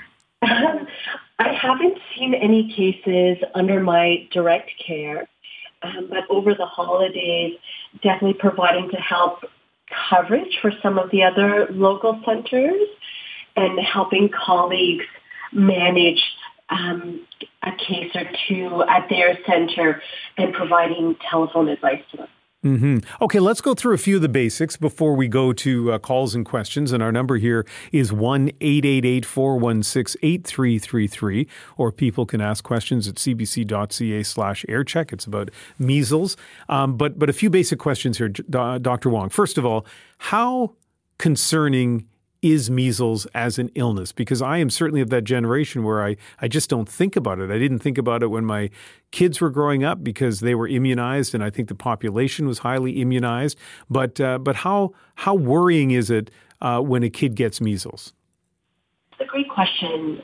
And like you alluded to, um, it's an infection that a lot of people haven't had to think about for a long time. So for the vast majority of kids, they will do okay with it, but they will feel pretty miserable and pretty crummy because the fever that comes with it is quite high, um, and they just feel pretty awful. Um, but anywhere from up to 10% of kids, even healthy kids, can run into complications from measles. And some of the most common complications are bacterial infections that require antibiotics. And sometimes kids require hospitalization as well. Sometimes for those bacterial infections, but also because the virus can cause other complications, um, breathing difficulties, or inflammation of the brain in some cases too. All right, uh, Dr. Wong, we're going to make one more technical change. So I'm going to uh, talk for a little bit, and our control room is going to have you probably take the phone and just put it to your ear. So I'll let them talk to you. And again, for those people who are listening on uh, CBC Radio, I apologize for how long it's taking to get rolling here because we have people who are calling in. But I think if, if you're listening to the program, you'll appreciate our effort to uh, make the audio a little bit uh, easier to listen to. This is the Ask Me Anything. It is live. If you had any questions about whether this program is live, uh, now you know we're very live. And uh, Dr. Wong, I think you probably have the phone to your ear now. Yes. okay, you know what? That audio is fantastic. So that that is great. So thank you very much. so sorry. No, no, it's it's not you at all. Thank you very much for bearing with us. So we talked for a moment about um, measles, the concerning part of measles, and and I and I guess th- there are kids who get measles who end up who end up hospitalized, right? Yes, absolutely. And um, and then uh, before we uh, go to calls, and our, our number is 1 416 8333. If anyone has any uh, questions about measles, tell me about the measles vaccination for kids. Uh, when should they get it? Um, what are the side effects? You know, the sort of, uh, you know, the, the questions you must answer all the time from parents about the vaccination. Yeah, happy to. So measles um, is included um, as one of the routine vaccinations that children get in Canada. Here in Canada, the vaccination they receive is called the MMR vaccine. So it includes measles, mumps, and rubella. The first dose is given shortly after the first birthday or 12 months of age. Um, and then the second dose, the timing of it can sometimes vary from province to province. Um, I'm uh, speaking to you from Toronto, from Ontario. So here our second dose is given um, just before starting grade school. So anywhere between age four and age six, children will get their second dose. Um, sometimes people will get their second dose again as MMR, or sometimes it's MMRV because it's combined those three um, uh, viruses is combined with uh, varicella or chickenpox as well. Mm-hmm. And um, side effects? Yeah, so generally very well tolerated. Um, if children develop any sort of redness or soreness, it's usually just at the site of the injection. Um, the one interesting thing about this vaccine is when it does come with a fever, the fever is usually a week later. So oftentimes for the other routine vaccines that, uh, let's say babies get in the first month of, uh, first year of life, excuse me, mm-hmm. most of the time the doctors will remind parents that, you know, your child might be a little fussy, might have a low grade fever in the first day or two. But with the MMR vaccine, sometimes that fever comes a week later. So it's just a slightly different reminder to give to families, but mm. well tolerated. So we're doing our Ask Me Anything on measles, on the vaccination, on the illness itself. And we have a pediatric infectious disease specialist with us from Toronto. And our number is 1-888-416-8333. I'm going to go to calls in just a moment. But uh, Dr. Wong, one more question for you, and that is about the efficacy of these vaccinations. Uh, after that first shot, when the baby is a year old, then a booster later on, um, how successful are these shots in preventing a child from getting measles? Yeah, this vaccine works really well. And that's partially why we were able to eradicate it here and in a lot of other countries when vaccine uptake rates are very good. So after the first um, dose of the vaccine, probably around 92, 93% of people will develop protective antibodies. And then after the second dose, that rate goes up to 97%. So basically almost everyone who did not respond the first time will respond the second time. Um, and that was part of the reason for moving from a single dose uh, vaccine series to a two dose vaccine series. Uh, so that 97% for uh, the um, antibodies that are generated after the second shot, does that mean that uh, basically only 3% of people at that point uh, are susceptible to getting measles even if they're exposed to it? It might even be less than that because, you know, we're measuring someone's body's ability to mount or produce um, uh, antibodies to it, mm-hmm. um, there's always a possibility that someone might produce a lower level that isn't detected on an assay, but when they encounter the infection, they're able to mount that response. Mm-hmm. Um, and and part of that is it's um, uh, a live vaccine or a weakened vaccine, mm-hmm. Um, and once you have two doses, it should be able to provide you lifelong immunity as well. All right. Well, speaking of lifelong immunity, uh, I know you're a pediatric infectious disease specialist, but we're going to get some questions as well from people who uh, don't go to see a pediatrician. And uh, Barbara Glick is our first caller. She's here in Vancouver. Hi, Barbara. Hi. What's your question for Dr. Wong? Okay, so we're both 80 years old. Um, this uh, next week, we're going to uh, Italy and Greece for a month. Uh, we do not remember ever having had an, uh, a vaccination. So one is, do we need to worry about a vaccination because we're 80? Two, if we do want a vaccination here in Vancouver, is it free?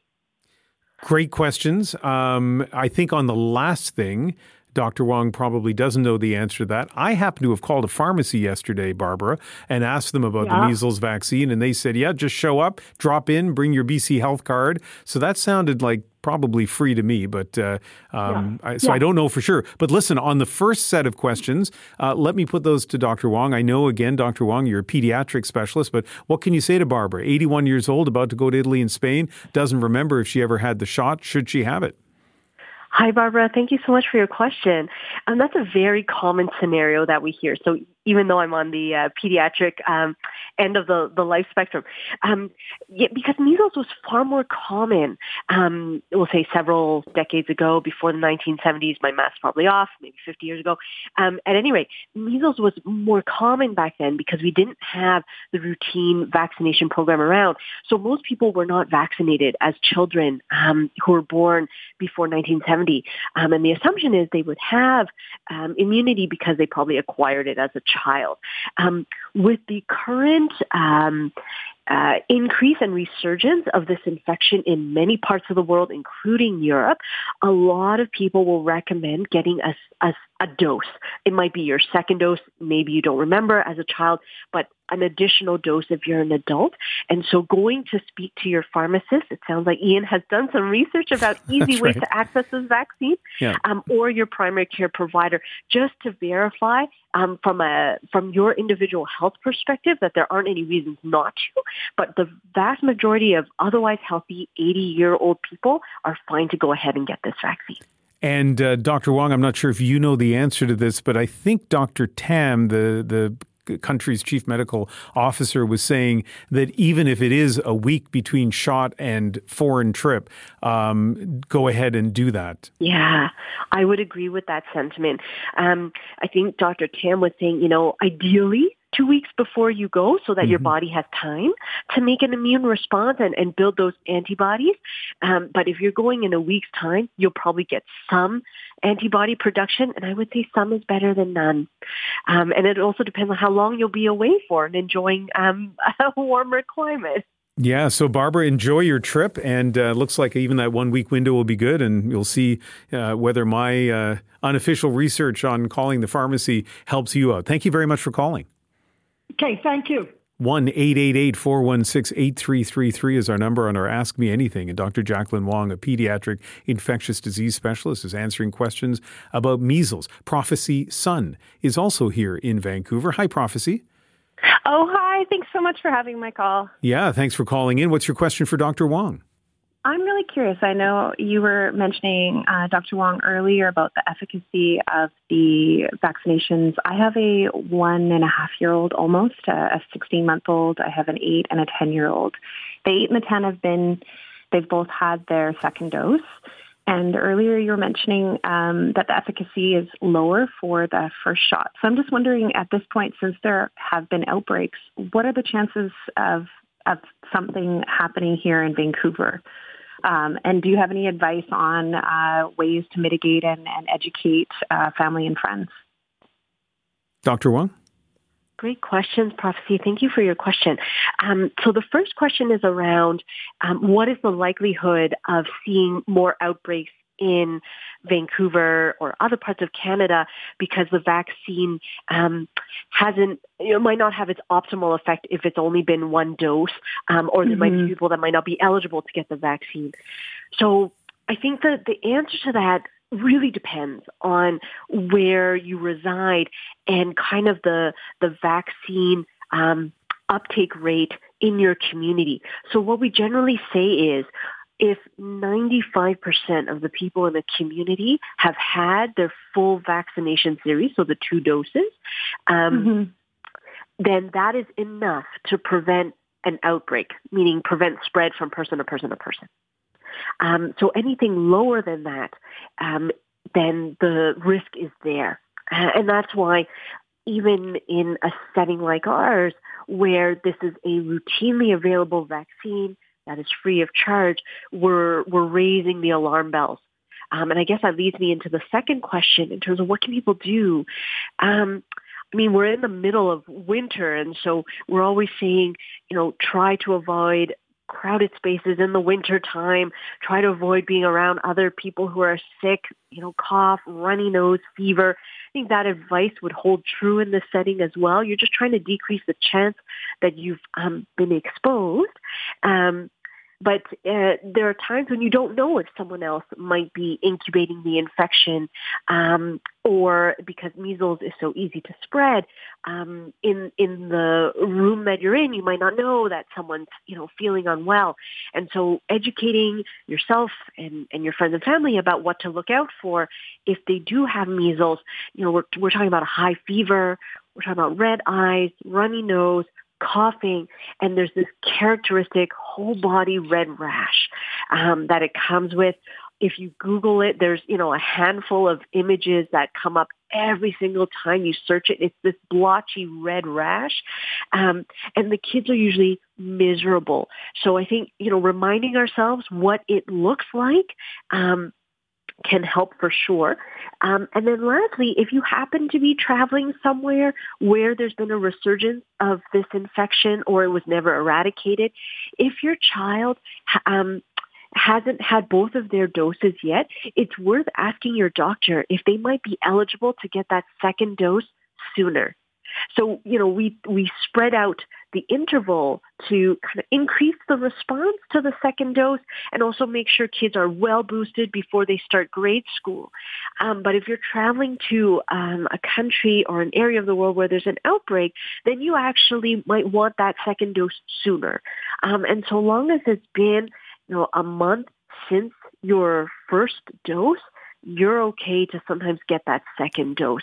And so in, in, in a setting where someone might have um, the travel plans or there might be other vulnerable family members in the household and you're trying to get everyone's vaccines up to speed, up to date, that might be a scenario where you might want to talk to your doctor about getting that second dose a bit earlier, just as another thing you can do to try to protect yourself and your family. Yeah, fantastic advice and very well explained in prophecy. Thank you very much for your call. Let's go to Luann Haynes, who is in Kitchener, Ontario.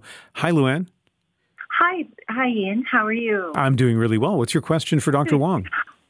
Dr. Wong, I have a four month old granddaughter. Uh, her three year old brother has been vaccinated for, um, and I'm just worried about how to best protect her um, from measles. I had measles in 1964, and it was no joke. Mm. And um, yeah, I just wondered. You made some suggestions with the previous caller. Is there anything you would add to that for a child who's not going to be eligible for the vaccine for another several months? Thanks, Luann. Great question, Luann. Um, fortunately, at that young age, um, most babies will still have the antibodies they received from their mom when mommy was pregnant um, to, to cover them for the first six months of life. Um, under the assumption that mommy was, you know, vaccinated for measles, of course. If a child, let's say between six months and before they normally would get their first dose, if let's say they were going to travel or if an outbreak is declared in your community, that would be um, a scenario where a baby might be eligible for their first dose sooner the only caveat I would say to that is it doesn't count towards your regular two dose series. So the baby would still need a dose when they turn a year old, but this is extra protection you can offer them between six months and I guess 11 months and 29 days. This is exactly why we have an expert here, uh, Dr. Jacqueline Wong. That is fantastic advice and things that uh, had not occurred to me about uh, protection for somebody who's uh, at risk under the age of one. L- we're running out of time, but I think I can definitely go to one call, uh, maybe two. Uh, Lena Shamoun is also in Kitchener Waterloo. Hi, Lena. Hi, Ian. Thanks for taking my call. Thank you. What's your question for Dr. Wong? So my question is, uh, my son is two years old. Um, he's fully vaccinated and up to date with his vaccines. Uh, it's it's a it's a two two set of questions. One is, um, what happens uh, in a situation where there are other children in his care, uh, daycare or school, future um, situations where they're not vaccinated? Um, is the is the harm to my child? Is the harm to the other kid who is not vaccinated? Um, and then, and how do you, you know, how do you sort of control that stigma, or how do you even go about asking whether kids are vaccinated or not? Basically, is it harmful for the people that aren't cons- uh, vaccinated, or is it harmful for my child who's vaccinated who could potentially have a friend who's got you know something that they're not vaccinated against. When you're asking, is it harmful, uh, Lena? You mean uh, are they susceptible to getting measles? Right. Exactly. Yeah. Like. Yeah. Okay. Yeah. Fair enough. So, so uh, Dr. Wong, um, maybe if you can give us some uh, brief but accurate answers to these things, I'll break them down. So, first of all, for Lena's child, who I assume has just had the one shot, right, Lena, at at his age. Um, so let's assume that, that it just has the one shot. How protected is he in that class if measles is brought into that classroom, Dr. Wong? Yeah, statistically speaking, I would. Oh, and thanks for the questions, Lena. Um, I would say, statistically speaking, he's probably pretty well protected. Like he would fall in the 93%, 92, 93% of people that would have mounted a response um, to that first dose of the vaccine. So I would say there's a very good chance that he would be protected and not develop any symptoms himself. And then, if for the kids who are in that classroom who are unvaccinated, um, of course, if if they don't come into contact with measles, that's fine. But if somebody, Dr. Wong, comes into that classroom or even the school uh, with measles, um, how likely is it that unvaccinated kids will get measles? Okay, that's also a really important question. So, um, uh, the the medical term for this is like the secondary attack rate. It sounds very aggressive, but um, if someone has an infection and let's say they are in a room with 10 other people who have no immunity to measles, nine out of 10 of those people um, are likely to develop measles. That's wow. how infectious uh, this infection is. Mm-hmm. And uh, and I guess the last thing that I would ask you, Dr. Wong, related to this is um, how so not only uh, how, how many people get it, but also how it it hangs in the air, right? Like like the, the measles just seems incredibly infectious. Also in terms of walking into a room where somebody who was infected was there for what, like an hour before. Yeah, it's actually up to two hours in. So measles is one of those infections that is truly airborne, um, and that refers to the size of the respiratory particles mm-hmm. that can that uh, are transmitted from someone who's infected to someone who's not. So these secretions from your nose, from your throat, when you're talking, coughing, etc.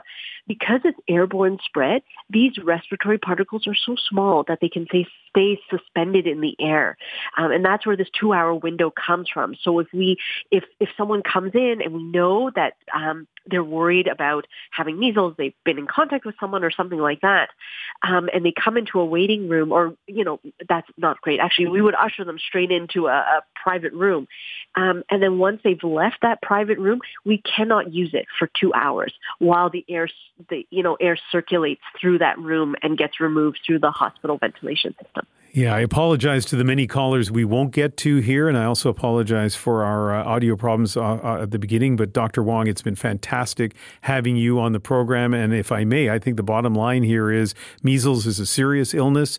The vaccinations have uh, a very high impact in terms of protecting people from it, um, and they need to get those vaccinations if at all possible. Is that did I sum that up properly, Dr. Wong?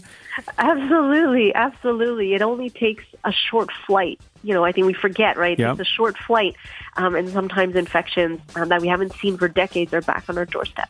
All right. Thank you very much, uh, Dr. Jacqueline Wong, a staff physician and assistant professor in the Division of Infectious Diseases at McMaster University.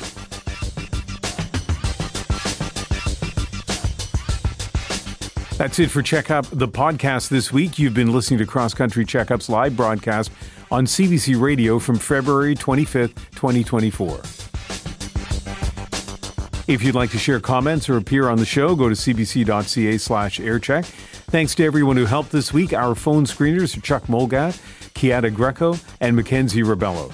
Our TV team is Caleb Isaac, Naveen Hassan, Richard Grundy, and Adrian Weeks. Technical production and editing from Will Yar and Matthias Wolfson. Cross Country Checkup was produced this week by Ruxar Ali, Kate Helmore, and Rachel DeGasperis. Digital producers Sinisha Yolich and our senior producer is Abby Plenner. I'm Ian Hanomansing in Vancouver. The next edition of Check Up, the podcast, will be posted after next Sunday's live show.